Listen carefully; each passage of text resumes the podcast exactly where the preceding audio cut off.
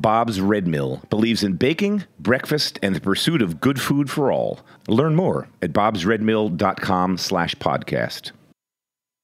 You're listening to Heritage Radio Network. We're a member-supported food radio network broadcasting over 35 weekly shows live from Bushwick, Brooklyn. Join our hosts as they lead you through the world of craft brewing, behind the scenes of the restaurant industry, inside the battle over school food, and beyond. Find us at heritageradionetwork.org.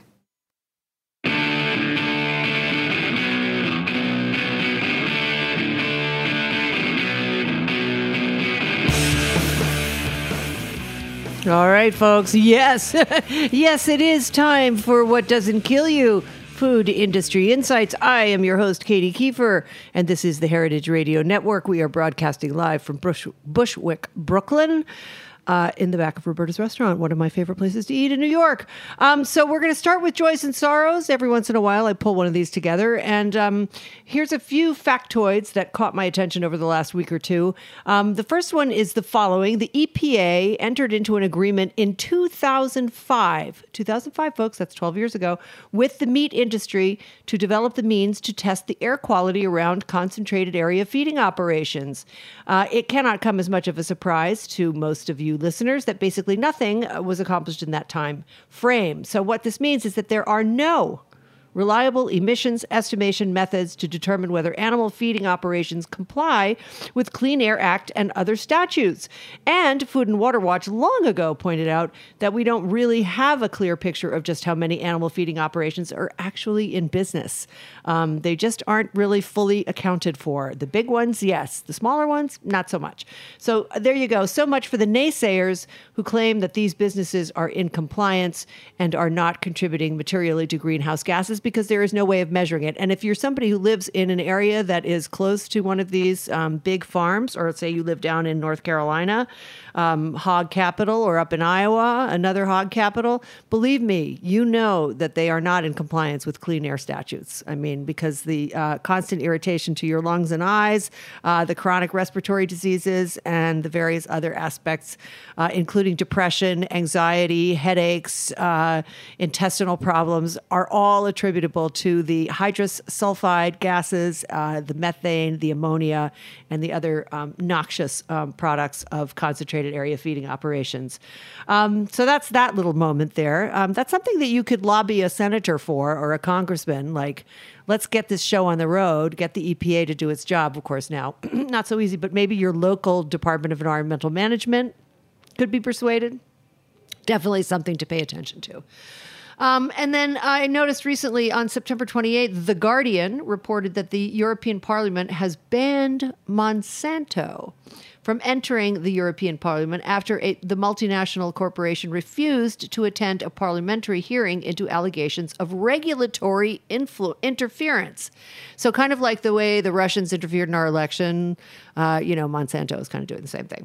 Um, Monsanto spends about half a million dollars a year lobbying EU members to look favorably on their relicensing. As you know, the Europeans are very dubious about genetically modified seeds, and it's been a hard one uh, slog for the Monsanto Corporation et cetera, uh, to even get their seeds into um, rotation in Europe. So um, it's nice to see that there are some folks uh, in Western Europe who are not completely in the pocket of big business, and that's that's really saying something, given the fact that um, there's going to be an explosive new book on the subject of glyphosate and glyphosate poisoning um, by the one and only Carey Gillam, who is going to be a guest uh, again in a couple of weeks uh, to talk about her big book, Whitewashed. Um, and uh, you will learn all you ever wanted to know and then some about um, the impacts of glyphosate on human health and otherwise. And lastly, for this little segment, um, Barry Estabrook, who has been a guest on my show numerous times and who is one of my very favorite authors and who was kind enough to blurb my book um, what's the matter with meat? And by the way, I still haven't administered the quiz that I've promised, but uh, it's coming. Um, Barry Estabrook, in case you do not know him, is the author of Tomatoland, which chronicles the uh, labor um, struggles of the Immokalee workers uh, down in Florida who pick tomatoes. Um, he also wrote Pig Tales, Uh, and just this past week, he um, wrote a wonderful story uh, for Civil Eats, a great publication that comes out daily in your e- email box. And I highly recommend it. And some of the better food journalists in the world are writing for Civil Eats. It's really a terrific publication. Um, but anyway, he covered some groundbreaking news about the dairy industry in Vermont. Um, a new agreement has been. Uh, forged between Ben and Jerry's, the ice cream uh, company, um, and the dairy farms that sell milk to them. Um, and the, the agreement is modeled sort of after the Coalition for Immokalee Workers agreement, which um, forces retailers to. Um, or rather, forces farmers in this case to a pay a better wage to their workers. Uh, it also protects uh, their rights in terms of sick days, uh, medical attention, um, uh, you know, paying taxes, you know, all that kind of stuff, having things like uh, maybe like unemployment insurance. Um, but anyway, it definitely improves the lot of dairy workers who are, let's face it, the backbone of the dairy industry, and they are mostly undocumented workers. And that, for me, is a great reason to eat Ben and Jerry's ice cream on a regular basis. If you didn't need an excuse before, you've got a good one now um, because they are finally doing the right thing towards their workers. And um, and let's hope other big companies start to do the same kind of thing uh, with the undocumented workers that they work with. And um, without further ado, we're going to take quick sponsor drop. We're going to come back with uh, the Food Chain Workers Alliance. We're going to be talking about DACA. Uh, about dreamers, about immigration reform, uh, all of which is very germane to this last little bit about dairy workers, um, with Jose Oliva and with Jose Lopez, uh, who are both. Um, Jose Oliva is the co-founder of um, of the Food Chain Workers Alliance, and Jose Lopez is a dreamer. So stay tuned, folks. We'll be right back after this message.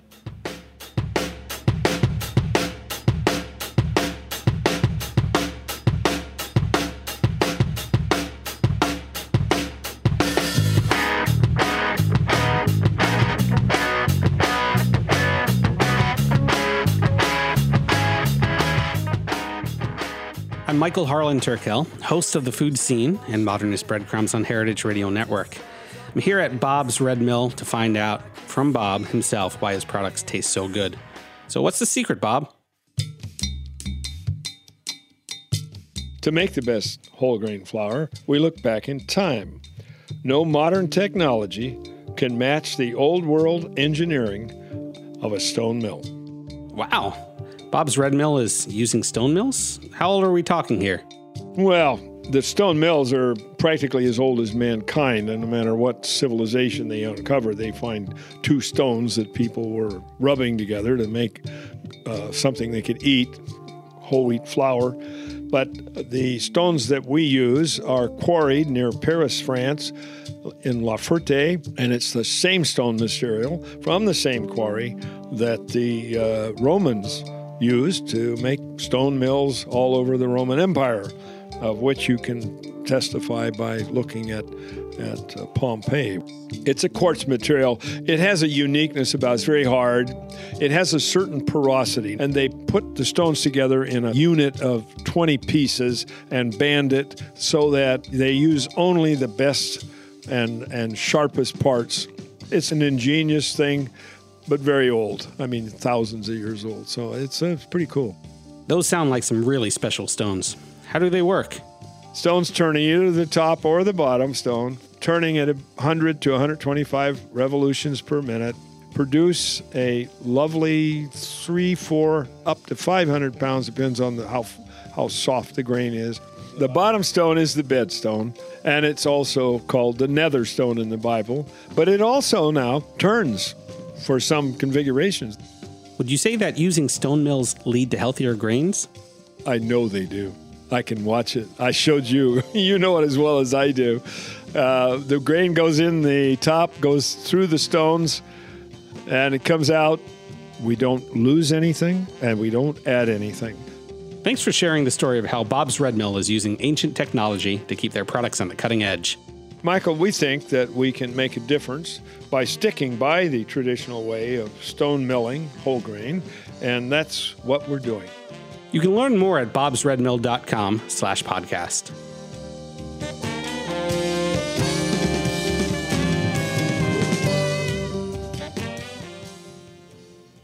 This is What Doesn't Kill You Food Industry Insights. I am your host, Katy Keiffer, and today we're going to be talking about DACA and dreamers and immigration uh, laws and failure to pass immigration laws uh, in the United States, and why, the wherefore, and most importantly, what the impact of those failures is going to be on our food system. So, to have that discussion with me, uh, I am very happy to welcome Jose Oliva, uh, who is the um, the uh, co-director of the Food Chain Workers Alliance, um, which is a national coalition of food worker organizations that collectively represents over 350,000 workers. Jose is a 2017 James Beard Award recipient, and my other guest today is uh, his colleague Jose Lopez, who came to the United States at uh, the age of five, brought by his mother along with his older sister, um, leaving behind a very dangerous situation in Mexico. Um, he, uh, I'm sorry, I'm reading this because I just got it this morning. Um, he works with uh, Jose uh, Oliva uh, and uh, during this, uh, he has started advocating with the Dream Team in Los Angeles and has participated in numerous actions in Washington, D.C. and in Sacramento on behalf of immigrants. And today, he is still an undocumented person in a mixed family, with his older sister now having legal permanent residenthood residence, and his younger sister is a U.S. System, citizen. I'm sorry, you guys. Um, and there is currently no path for Jose to adjust his status um, because he is a dreamer, I guess. And or no, yes, he was is a dreamer um, um, but we we know that that DACA has just been um, rescinded by uh, our our leader, and. Uh, and so, as he says, no path forward as of yet. So, welcome to the show, you guys. I'm sorry to garble both of your bios like that. I was like switching back and forth between screens. no, never no my best problem, thing. No. Thank you for having us. This is a fantastic opportunity. Oh yeah, well, I mean, it couldn't have happened. I mean, we couldn't have scheduled this for a better day, right? Because um, mm-hmm. just today, the news is full of information about the deal that Donald Trump wants to enact in order to uh, even consider finding a path forward for the 800,000 plus um, American children who are affected by the DACA. Um, uh, act. I guess it's called. What, what is it? What is DACA? I forgot to write down what it stands for. It's um, tell me, you guys. DACA. Yeah, DACA stands for Deferred Action for Childhood Arrival. Thank you. Deferred Action for Childhood Arrival. Thank you. So, what Donald Trump is proposing um, in order to keep something like DACA is to build the wall. Uh, to hire 10,000 immigration agents, to enact tougher laws on asylum seekers, uh, to uh, deny federal money to sanctuary cities, to activate something called the E Verify program, which would um, make all employers. Uh, definitely, uh, you know, investigate the immigration status of anybody applying for a job.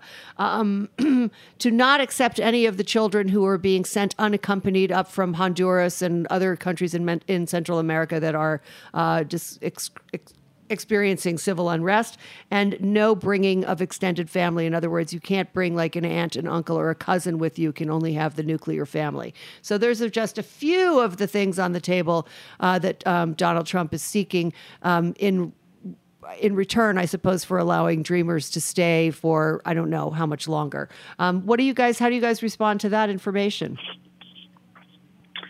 Yeah. Uh, first of all, let me just um, tell your listeners a little bit about the Food Chain Workers Alliance, um, and then I'll let um, Jose Lopez tell you a little bit more about the DACA, uh, sort of the effect of DACA in the food uh, system. Okay. And so the, the, Food Chain Workers Alliance, which is the organization we both represent, is a national coalition of uh, food worker organizations. So we represent uh, farm worker organizations, meat, poultry, food processing groups, mm-hmm. Uh, folks that, rep- that uh, organize workers in transportation and warehouses, restaurants, and grocery stores. So the uh, entire so food imagine, chain. In other that's, words, that's right. Hence the name, right? Food chain workers. Yeah. And so we, you can imagine, um, we see a lot of immigrants. Uh, you know, the estimates are that of the 21 and a half million people that work in the food system, um, that nearly half are immigrants. Uh, the numbers of undocumented workers of that half is a little bit murkier. Sure. Uh, a lot of folks obviously don't want to report that they're undocumented, even if it's a safe uh, environments uh, where they're being asked. Uh, so we don't have precise numbers on, on the actual amount of folks. Um, but the Food Chain Workers Alliance was created essentially to give voice to workers in the food system, uh, especially in uh, in the food movement, right? Mm-hmm. In, in, spaces exactly like this one, where we often talk a lot about the uh, impacts and the effects of food on our health, or the impacts of food on the environment, or the impacts of food on agriculture.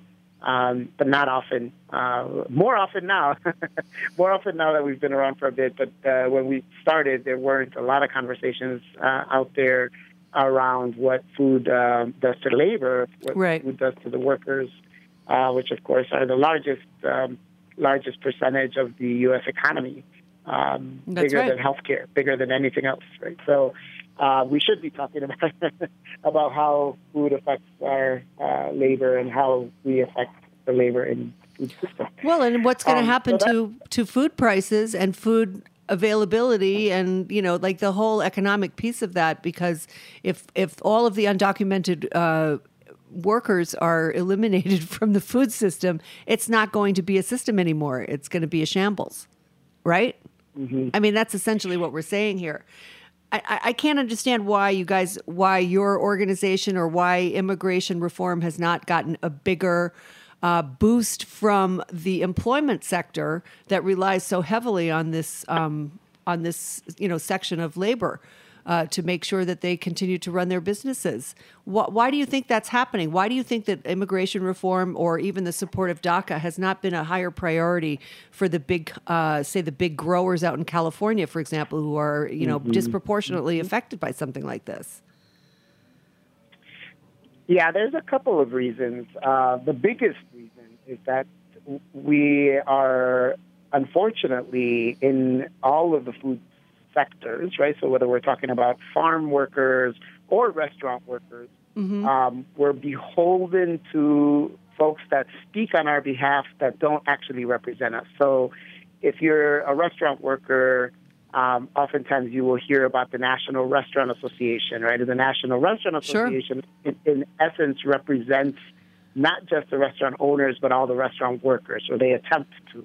Um, and the Restaurant Association, the, the, NRA, and we call it the other NRA, um, uh, they actually are very anti-immigrant. They they are 100% behind Trump on building the wall.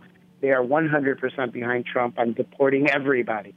Um, and they don't actually represent, uh, not only do they not represent the workers, they don't represent the owners, right? If you talk to an average restaurant owner, um, they will tell you that they actually want immigration reform. They want something that would allow for their workers to remain in the country legally sure. and for them to not get in trouble for hiring folks um, who apply to the jobs that they have, right?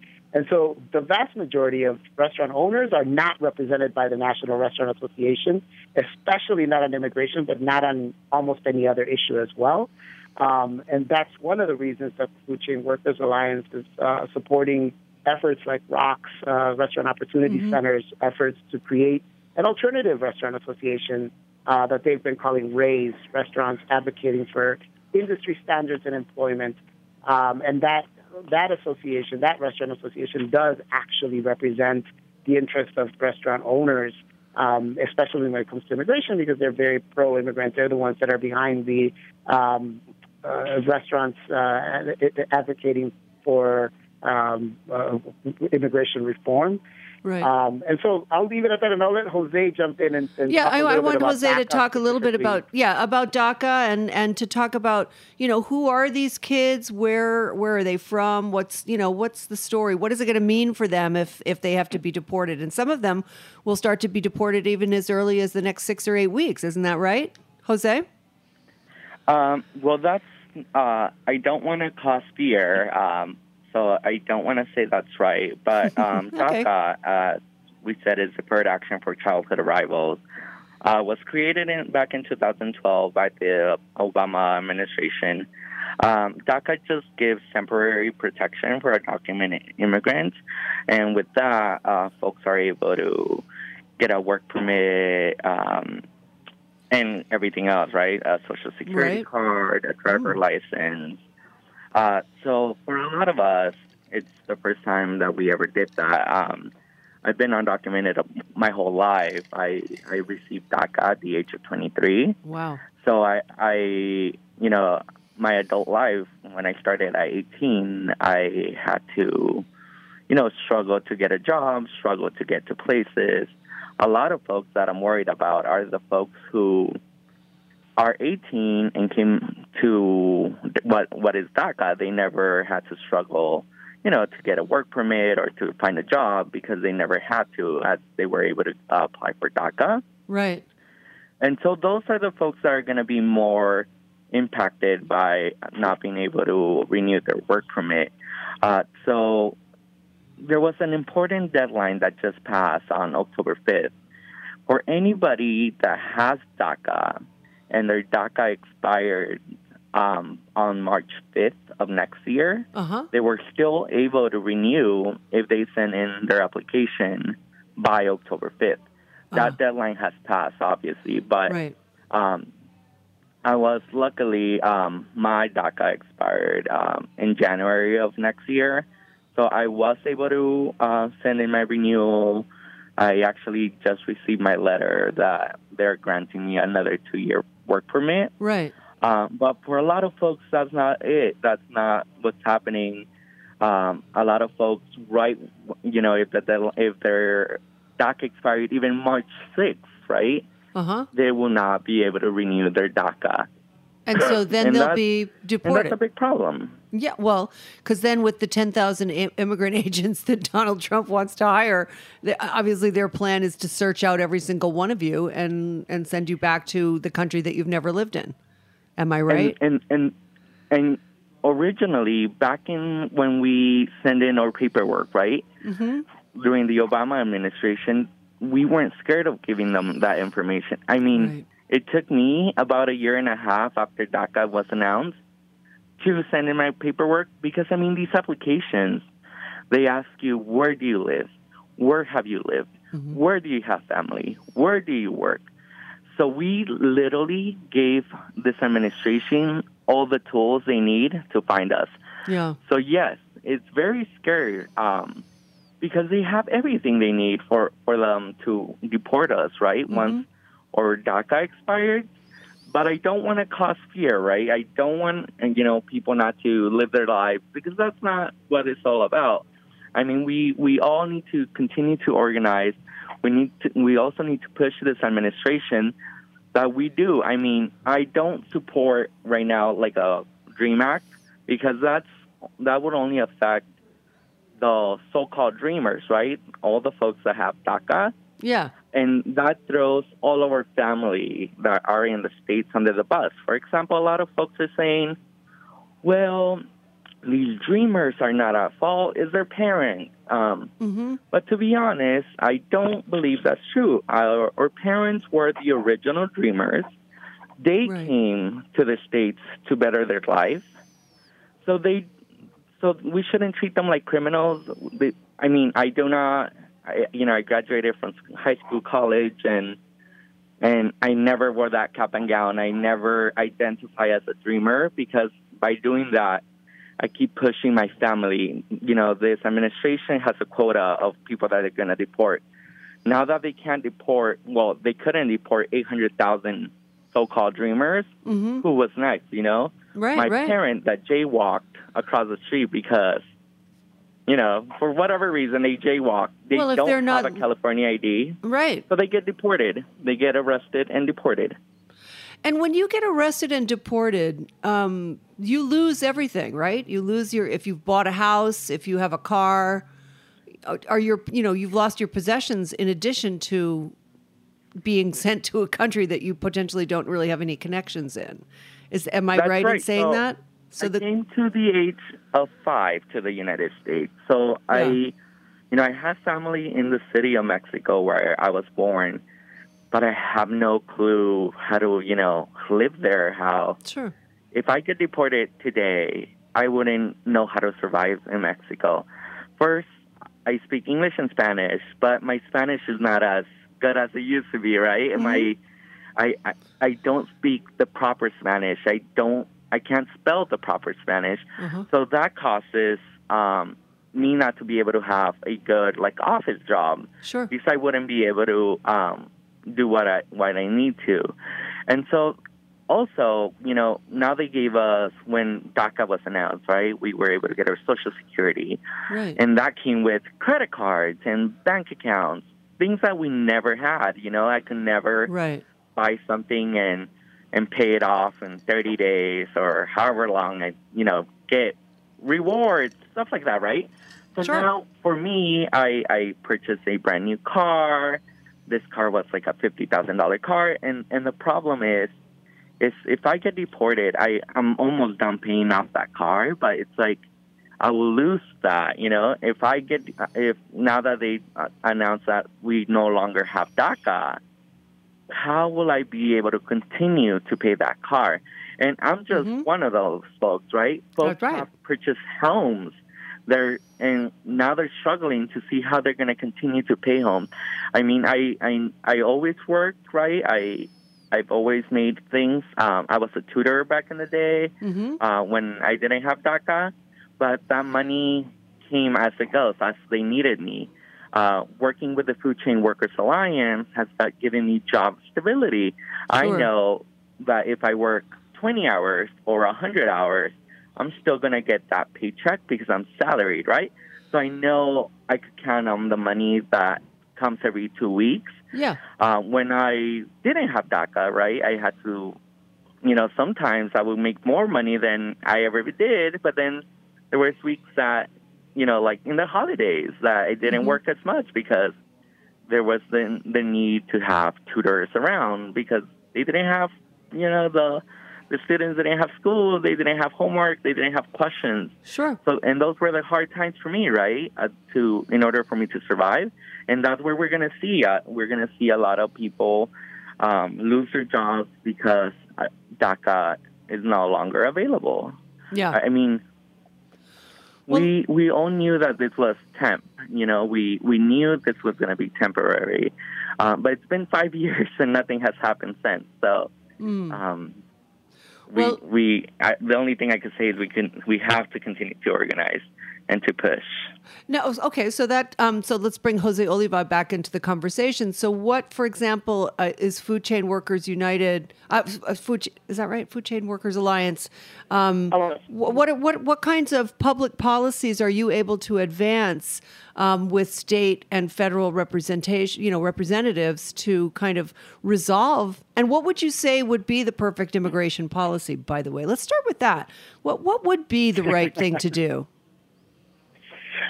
The, the, the, the number one right thing to do would be to decriminalize all immigrants, right? To ensure that people recognize and that this government in, in particular recognizes that the people that came to this country came to this country um, seeking a better life. Uh, and, and not uh, the, the, the, the ongoing narrative right now is that the folks who are here are criminals, right? And they, they uh, are criminals for a number of reasons, uh, but essentially that they're criminals both because they broke the law to get here um, and because they continue to break the law because they're here.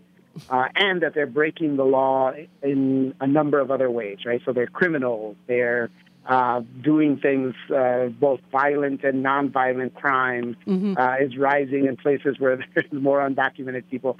Um, and there's so many, so many uh, ways of disproving that, uh, both from the perspective of, you know, just getting to know the folks who are undocumented. Um, Right. You just heard Jose's story. Sure. Um, and you can also look at the sort of the macro, the numbers, uh, and both at the micro and at the macro level, uh, you will see that the folks who are here um, are actually here to seek out a better life. Right? They're not criminals. and they're not Um, taking and the- American jobs. And I think that's that's the other side of that narrative of why we don't want uh, immigrant labor here or immigrants here is because they're taking American jobs, and that's that's the the the the uh, dog whistle that Donald Trump blows at every opportunity when talking about um, immigrants, unless he's blowing the dog whistle about Muslims being you know terrorists.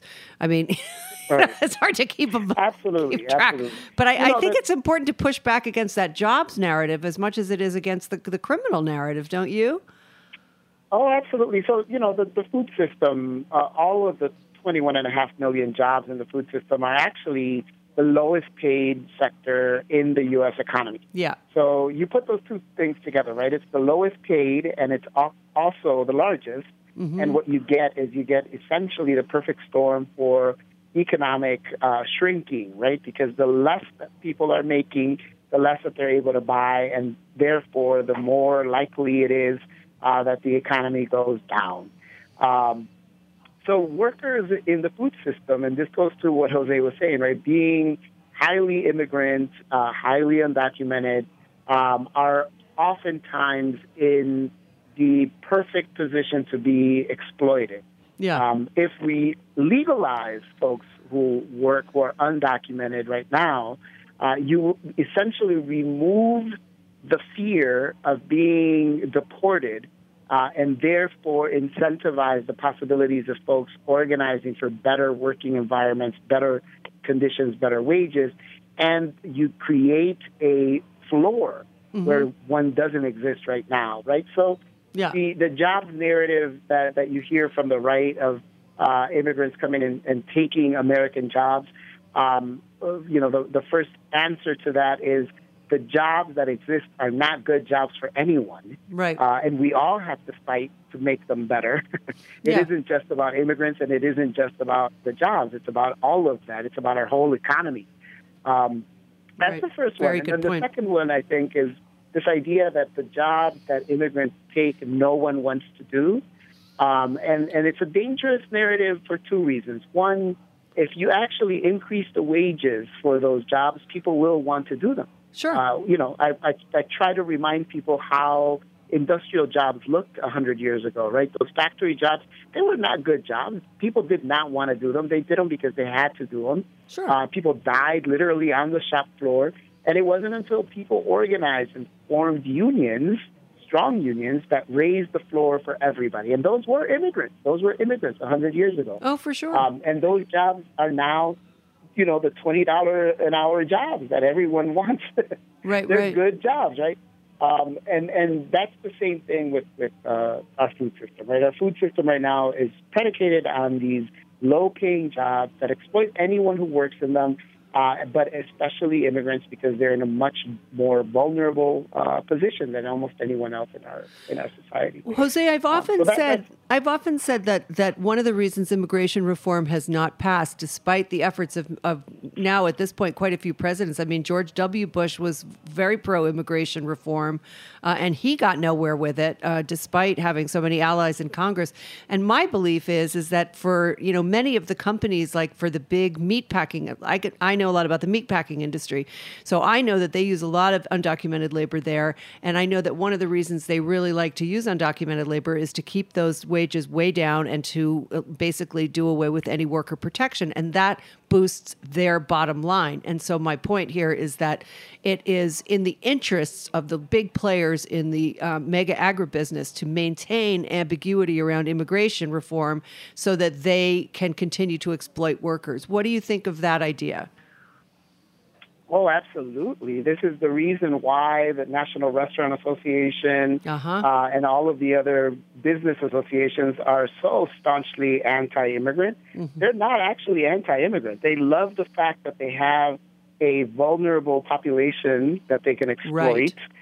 Um, but they're anti immigration reform because the moment that those folks become permanent residents and, and, and have a path to citizenship, their advantage of holding the fear of deportation over the heads of these folks immediately goes away. That's right. And so you immediately have the possibility of those jobs becoming better jobs, and you have the possibility of the economy overall growing.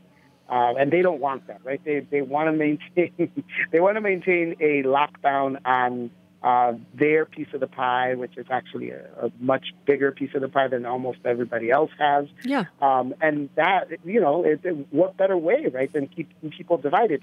And, and, and that plays right into the narrative of, um, of racism, right, where you Yes. actually have immigrants the word immigrant being a, a, a dog whistle word um, in the right uh, meaning people from Latin America, right? Brown people. Yeah. So immigrants equals brown, and therefore being anti-immigrant doesn't necessarily mean that I, I can be openly anti-immigrant um, without calling myself a racist. Right? Right, I can say, right. oh no, I'm not a racist. I'm not a racist. I just disagree with uh, immigration. Right? I, I don't think we should have open borders. Is usually the the, the calling card of, Right. of these folks on the right wing. Um, but really, what they mean is they don't want brown people around, right? Right. They don't want their they don't want a, a, a particular uh, European or Eurocentric way of life to actually be uh, dominated by people who are not of that same uh, Eurocentric perspective. So it's a very interesting narrative, and, and I think that it's really important to call it out and to say actually anti-immigration efforts are actually rooted in racism. They're rooted Yes. in this idea that somehow brown people are not worthy of the same rights as people who are not brown. Yeah. No, that's exactly what it is. So to to talk a little bit more about the political structure, um, the New York Attorney General Eric Schneiderman, who's really a great guy, um, has said that he will actually sue the administration over DACA. Uh, and I wondered if you guys were aware of any other states that were willing to uh, go to that extent in order to preserve. Um, basically the safety of all of these you know dreamers so that they're not finding themselves uh, on the other side of a you know of a customs of a customs gate where they don't want to be. Um, do you think other other attorney generals and other lawmakers will begin to take up this cause or do you think that we are just in the grip of um, you know the republican ideology to to the extent that that will not become a popular movement? Yeah, yeah, yeah, yeah. I think there's a, I- I- my- you know, my uh, personal belief on this is that it, it really is uh, a time where we have to resist at every level that we can. Mm-hmm. Um, you know, we have initiated a rapid response network at the Food Chain Workers Alliance um, that consists of three separate layers, right? The first layer being just training for folks on the ground so that they know what to do uh, in the case of, uh, i you know, immigration, imminent immigration raids or other attacks in the community. Um, and then, you know, the top layer of that plan includes this sort of broad organizing framework um, centered around May Day, uh, May 1st uh, uh, actions. Yep. Um, that is that are intended to actually create a pivot towards uh, a, a- a more um, a stance that is not defensive but more offensive.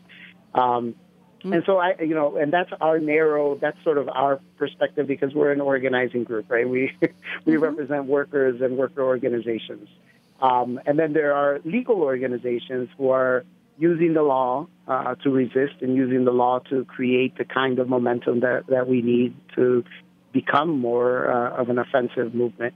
Um, and and that, and I applaud that. Right, it's not necessarily what we're doing, but it is definitely worth doing. oh yeah Um, and and so I think what the New York um, uh, uh, Attorney General is doing is great, and I think that there's a there's definitely a need for more states to follow in that in their footsteps. Um, I don't think I, I know for a fact that here in Illinois, where I'm based, I'm based in Chicago. Yeah. um, we're definitely not in any uh, in- any remote way going to do that, just because of our governor um, uh, is a very very staunch Republican, sort of in the same makings of Trump. Um, I don't think California. I, I know California has a much different political environment, so uh, they might be in a in a similar position to New York, but I'm not fluent on what they're doing. well in terms of like go ahead jose jose lopez did you want to add something Uh, yeah, I could say I could talk a little bit about California. I mean, um, Yeah. I'm based here in Los Angeles, California. Um, we have pushed Governor Brown uh, to make um, California a sanctuary city. Correct. Um, so I applaud um, the attorney, the New York Attorney General Eric, um, as hopefully he's leading the way for other um, states to follow his lead. And uh, as my co-director said, we need to push in every level we can. So I think that's great. Yeah. I'm, I'm, I mean, I would think that it would be really literally disastrous for the California economy um, to uh, fail to protect their immigrant workforce, documented or undocumented. I mean, you know, there's so many undocumented and migratory workers who are absolutely integral to the success of California food production that the idea that they would not go way out of their way to protect that um, is kind of incomprehensible to me. And I remember reading, like, right after Trump was elected, suddenly a lot of the guys down in the San Joaquin Valley in Southern California were like, oh my God, you know, when he's talking about the wall and talking about shipping out all of the undocumented, you know, workers here. W- w- wait a minute, wait a minute, you know, like time out. I mean, we got to get our harvest in, you know. That's like, right. That's right. Um, and I think, and a lot of the states in uh, in the South and in the Corn Belt who also rely on on you know migratory labor or undocumented labor for food crops um, are in the same position. So it seems to me that you know, a food chain workers alliance type organization, um, you know, I would imagine that you have, uh, you know, branches or organizations that you work with in each one of those big, heavy ag states that might be, um, you know, very helpful in terms of organizing uh, local state opposition to. Uh, you know Trump's idea of mass deportations and so on. Do you see that happening, or is that still sort of at the at the um, you know at the at the bare organizing levels? Yeah, I, it's it's a little bit of both. So we've all heard the stories of what happened in Georgia after they um, implemented their uh, the, the, law that essentially criminalized. Uh, an extreme law that, that was passed back in, in 2015, right? And and the mm-hmm. idea of the law was that if you rented an apartment to an undocumented family, that you were criminally liable for aiding and abetting uh, an immigrant family, right? Oh my and, God. and if you sold a car, I'm sorry.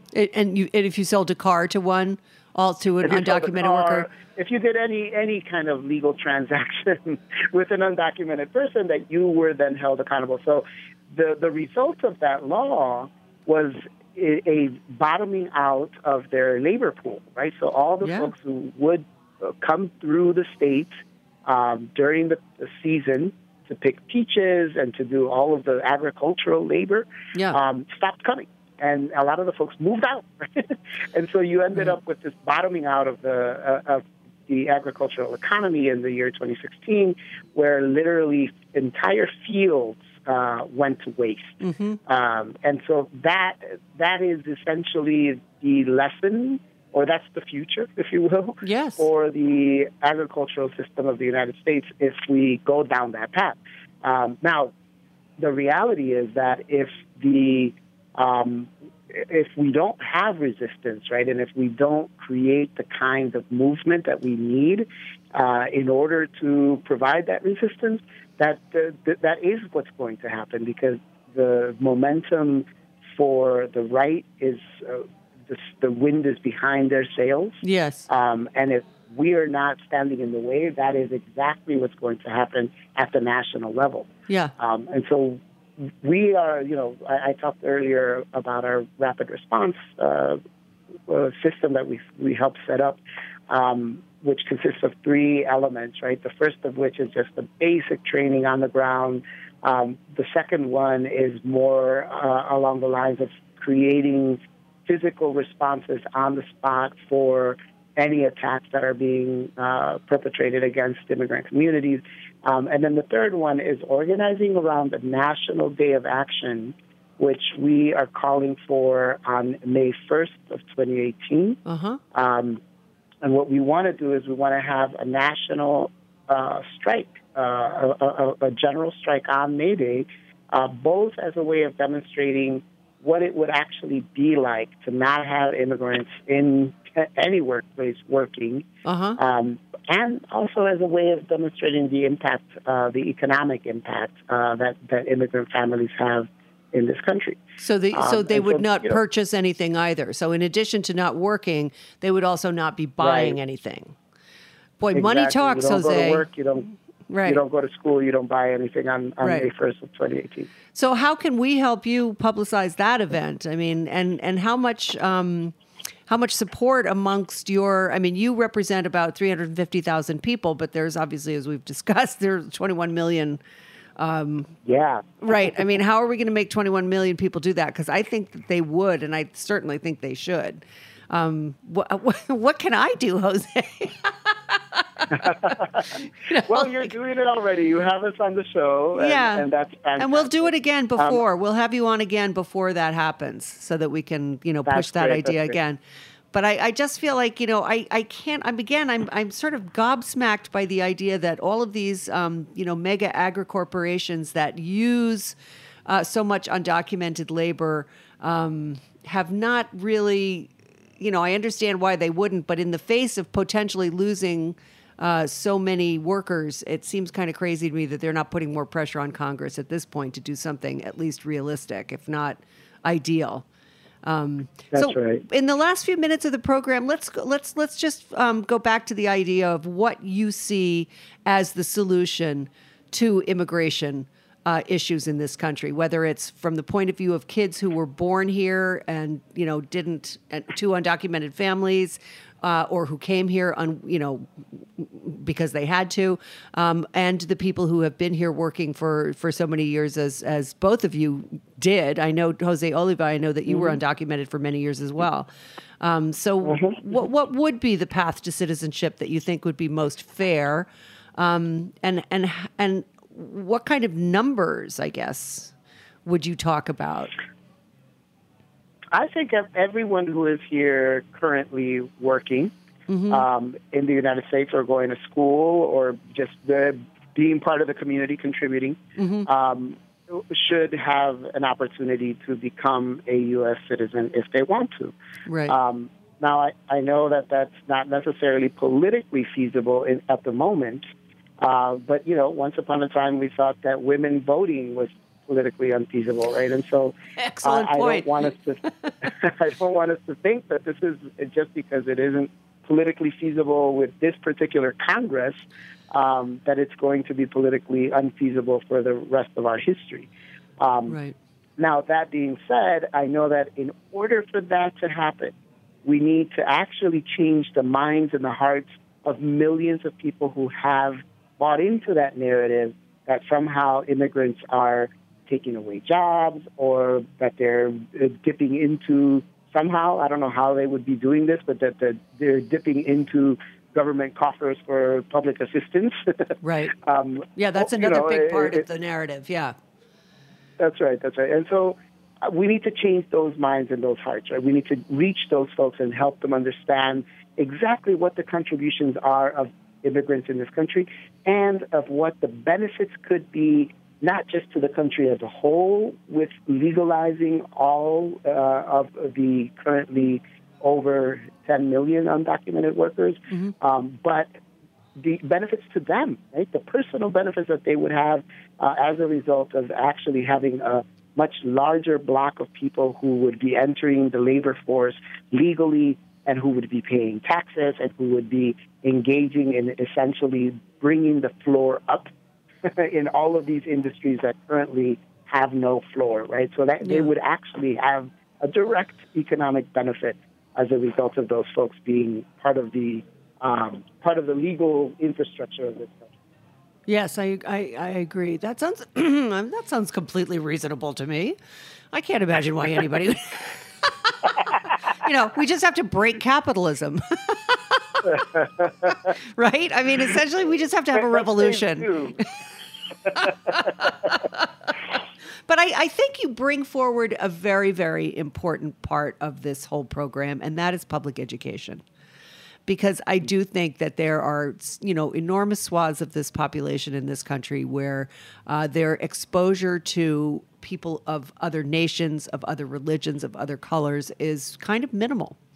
And there's a lot of fear around them. I, you know, I'm certainly not speaking originally here by any means, but I do think that the fear factor between the, the idea that they're taking away benefits, that they're taking away jobs, uh, that they're somehow going to impose Sharia law. Remember that was like a big thing for a few months. You know, yeah. everybody was worried yeah, that suddenly yeah, we'd be cutting people's hands off willy nilly. You know, I mean, it was like wait a minute, you know, like let's not go crazy here. So I, you know, I, I, do think the public education part of it is probably the most important part, and I, I certainly uh, am delighted to be able to help you spread your mission uh, and your word. We should probably more or less wrap it up. So I want to give you an opportunity now to talk about more how people can get involved in the Food Chain Workers Alliance, learn more about uh, the plight of food chain workers from field to fork. Uh, the system is absolutely stacked against them. Immigration is just one part of that puzzle. Um, you know, tell us about where they can learn more about all of these issues uh, and hopefully become good spokesmen for um, food chain workers across the nation. Right. Yeah. Well, first of all, thank you for having us. My pleasure. Uh, you know, it's always a pleasure to be on this on this show.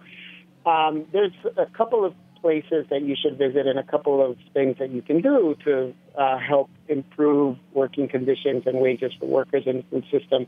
Um, the first is you should educate yourself. But we just published a report uh, called No Piece of the Pie, mm-hmm. uh, which you can either just Google or you can go to our website, foodchainworkers.org, um, and you can pick up that report there.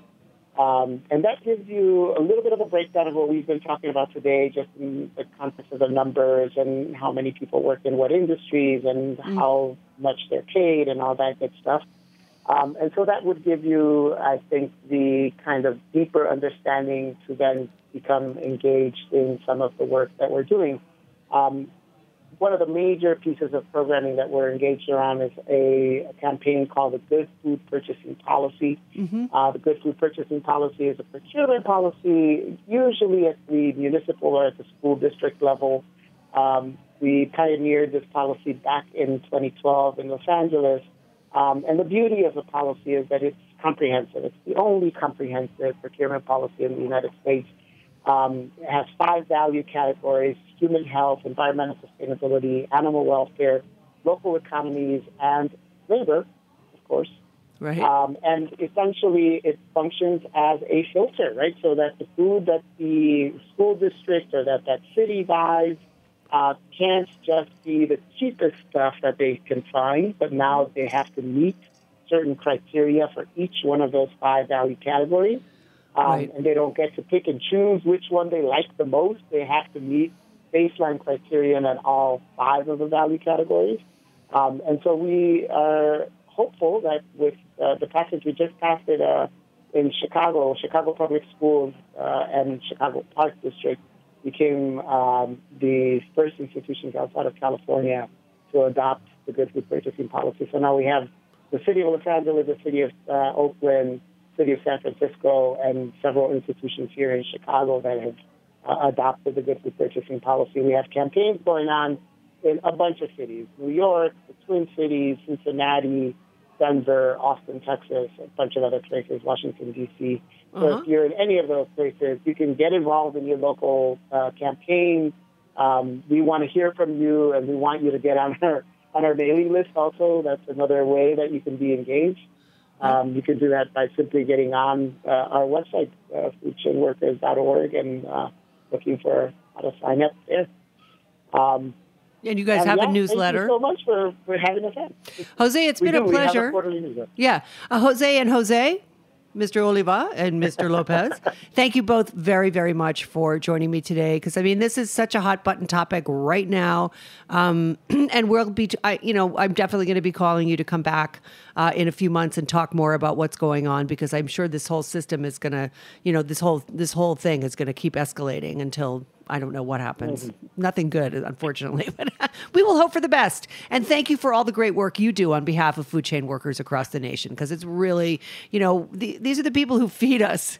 I mean, there's nothing more important than protecting that food chain and our food security. And that this is one of the main ways of of supporting that is through supporting organizations like Food Chain Workers Alliance. So thanks a lot, you guys, for the work that you do, and thanks for joining me today on the show. And thank you so much to my wonderful sponsor, Bob's Red Mill. We couldn't do it without him. Um, so please buy their products. Uh, they are great and um, and they are sustainably and appropriately produced. And the company is owned by their workers. It's it's an incredible model. Down with capitalism, folks. See you next week. Thanks Thank for you. listening. Yeah, thank you.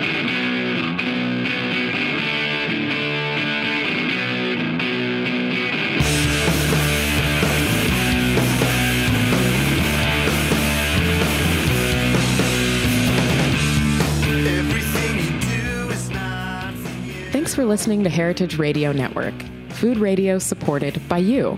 For our freshest content and to hear about exclusive events, subscribe to our newsletter. Enter your email at the bottom of our website, heritageradionetwork.org. Connect with us on Facebook, Instagram, and Twitter at heritage underscore radio. Heritage Radio Network is a nonprofit organization driving conversations to make the world a better, fairer, more delicious place. And we couldn't do it without support from listeners like you. Want to be a part of the food world's most innovative community? Rate the shows you like, tell your friends, and please join our community by becoming a member. Just click on the beating heart at the top right of our homepage. Thanks for listening.